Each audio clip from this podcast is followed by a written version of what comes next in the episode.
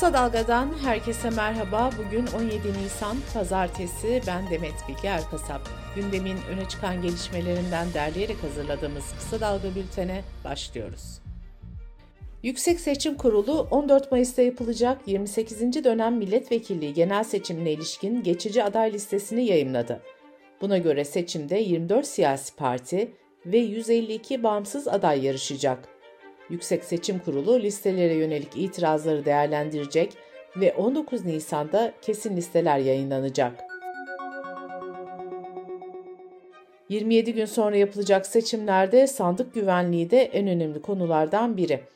Sözcü gazetesine konuşan CHP Genel Başkan Yardımcısı Onursal Adı Güzel seçim güvenliği hazırlıklarını şöyle anlattı. Seçim sonuçları bize 3 ayrı kaynaktan gelecek. Mobil ve webden gelen sandık sonuçları YSK'dan her 3 dakikada bir aktarılan sonuçlarla karşılaştırılacak. En ufak bir tutarsızlık sistemlerimiz tarafından anında tespit edilecek ve avukatlarımızın ekranlarına düşecek. Türkiye'de kadınlara seçme ve seçilme hakkının verildiği 1934'ten bugüne kadar hiç kadın milletvekili çıkarmayan 20 ilden biri olan Burdur'da 9 kadın aday genel seçimlerde yarışacak. Adalet Birlik Partisi'nin 3 adayı kadın olurken Yeşil Sol Parti ilk sırayı kadın adaya verdi. 2018'de 2 milletvekili çıkaran AKP ise kadın aday göstermedi. Türkiye Büyük Millet Meclisi'nin 27. dönem milletvekilleri 5 yıllık görev süresini tamamladı. 14 Mayıs seçimlerinde yeni milletvekilleri belirlenecek. Meclisin 5 yıllık performansını inceleyen Anka Haber Ajansı'nın aktardığına göre Meclis Genel Kurulu'nda 5 yıl boyunca 8 milletvekili hiç söz almadı ve bunların tamamı da AKP'liydi. AKP'li 11 milletvekili ise ant içme töreninden sonra yalnızca bir kere genel kurulda konuştu. İyi Parti'de de bir milletvekili, MHP'de ise iki milletvekili de yemin dışında sadece bir kez kürsüye çıkıp genel kurula hitap etti. İskenderun limanından Ukrayna'ya maden taşıyan yabancı bir gemi 5 Nisan'da Antalya Kumluca açıklarında battı. Akdeniz Üniversitesi'nden Profesör Doktor Mehmet Gökoğlu, boksit madeni taşıyan geminin deniz kirliliğine yol açabileceği uyarısında bulundu. Geminin açıkta ve oldukça derinde batmasından dolayı yüzeye çıkarılmasının imkansız olduğunu belirten profesör, gemideki 3000 ton maden yükünün su altında metal kirliliğe yol açacağını söyledi.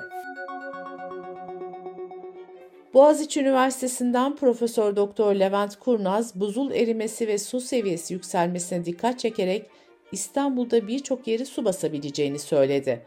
Buzulların erimesi deniz seviyesinde 1 metrelik yükselmeye yol açacak.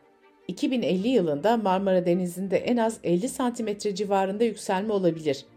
2050'ye kadar Boğaz'daki yılları birkaç defa su basmış olacak. Muhafazakar laik yaşam tarzı çatışmasını iki aile üzerinden anlatan Kızılcık Şerbeti dizisi, muhafazakar aile yapısına saldırdığı öne sürülerek hedef haline getirilmişti. Rütük, dizinin bazı sahnelerinde kadına şiddetin özendirildiği gerekçesiyle Show TV'ye 5 kez yayın ve program durdurmayla üst sınırdan idari para cezası vermişti. Dizinin başrol oyuncuları ve izleyicileri Twitter üzerinden Kızılcık şerbetine dokunma diyerek etiket açmış ve kampanya başlatmıştı. Rütük kararı uyarınca Show TV'deki dizinin son bölümü yayınlanmadı. Rütük kararı uyarınca dizinin yerine İslamofobi konulu bir belgesel gösterildi. Belgeselin ön sözünde ise Cumhurbaşkanı Erdoğan'ın koronavirüs kadar tehlikeli olan İslam düşmanlığı virüsüdür. Bu virüs özellikle Avrupa ülkelerinde hızla yayılıyor sözleri vardı. Senaryo ve diyalog yazarı sinema eserleri sahipleri meslek birliği bu duruma tepki gösterdi. Daha önce örneği görülmemiş şekilde verilen cezayı kabul etmediklerini belirten senaristler, ekranlarda Erdoğan'ın sözünün yer almasını da açık bir sansür ve tehdit olarak gördüklerini belirtti.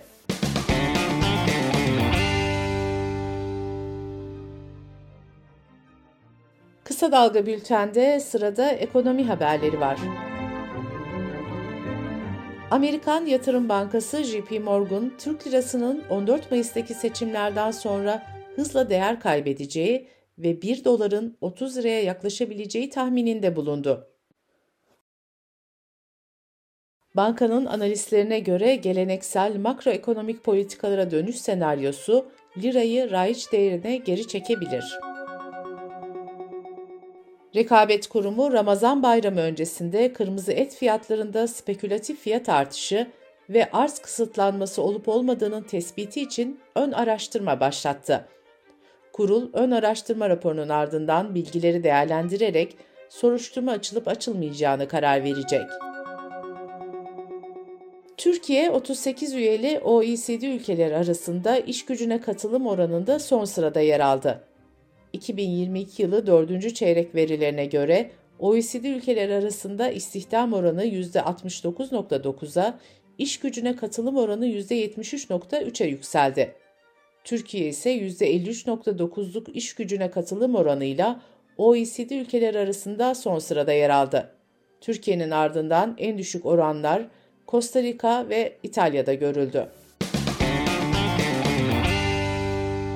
Dış politika ve dünyadan gelişmelerle bültenimize devam ediyoruz.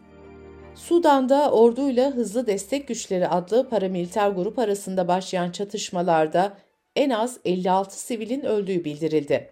Hızlı Destek Güçleri Başkanlık Sarayı'nı, ordu komutanının konutunu ve Hartum Uluslararası Havalimanı'nı ele geçirdiğini duyurdu. HDG'yi yalanlayan ordu ise saldırılara karşılık verildiğini bildirdi.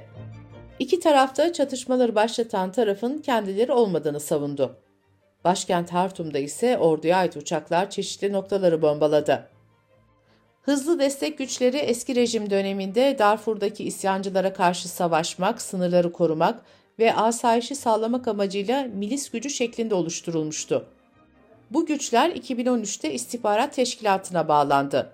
Sudan ordusu paramiliter güçleri paralel ordu gibi hareket etmekle suçluyor ve kendisine tabi olmasını istiyor.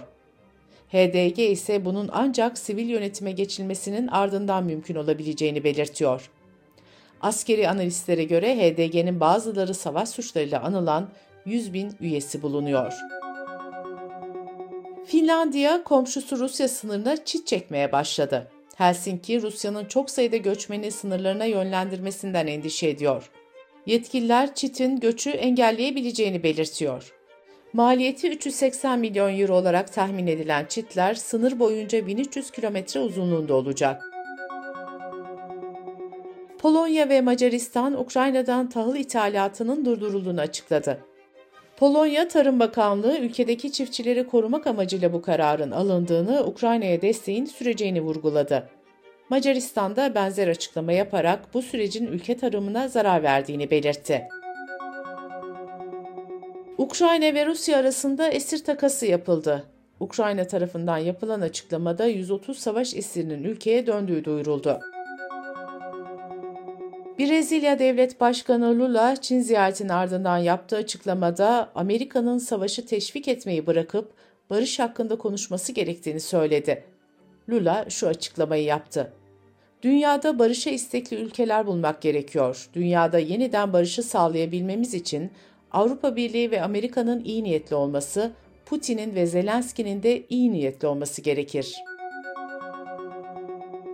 Avrupa'nın en büyük ekonomisine sahip Almanya'da 60 yılın ardından nükleer enerji dönemi sona erdi. Ülkedeki son 3 nükleer santralde tüm reaktörler cumartesi gecesi devre dışı bırakıldı. Bir nükleer santralin sökülme süreci yaklaşık 15 yıl sürüyor. Yetkililer uzun yıllar ölümcül olabilen radyoaktif atıkların depolanması için de henüz kesin bir çözüm bulabilmiş değil. 2011'deki Fukushima nükleer faciasının ardından Almanya'da nükleer enerjiye karşı eylemler hız kazanmış ve eski Başbakan Merkel döneminde nükleer enerjiyi terk etme kararı alınmıştı. Hükümet nükleer santralleri devre dışı bırakma kararı sonrası Rusya ile enerji anlaşmaları yapmıştı. Fransa Cumhurbaşkanı Macron, ülkede 3 aydır yoğun protestolara, grevlere neden olan emeklilik yasasını imzaladı. Bunun üzerine sendikalar 1 Mayıs İşçi Bayramı'nda yasaya karşı kitlesel gösteri çağrısında bulundu. İsrail halkı Başbakan Netanyahu hükümetinin tartışmalı yargı düzenlemesine karşı haftalardır düzenledikleri protestolara 15. haftada da devam etti. Tepki gören yargı reformu yüksek mahkemenin yetkilerini sınırlandırıyor ve iktidarın yargı atamalarında söz sahibi olmasını sağlıyor.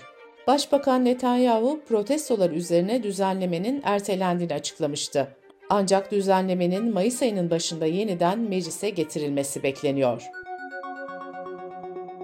Mısır, Türk vatandaşlarına kapıda vize alma uygulaması başlattı. Türkiye'nin Kahire Maslahat Güzarı Salih Mutluşen, Mısır'a gitmek isteyenlerin önceden vize almadan seyahat edebileceğini açıkladı.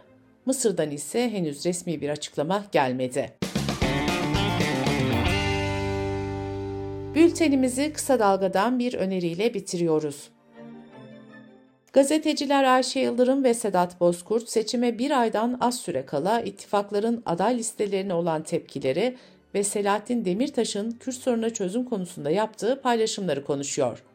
Politik Esti kısa dalga.net adresimizden ve podcast platformlarından dinleyebilirsiniz. Gözünüz kulağınız bizde olsun. Kısa Dalga Medya.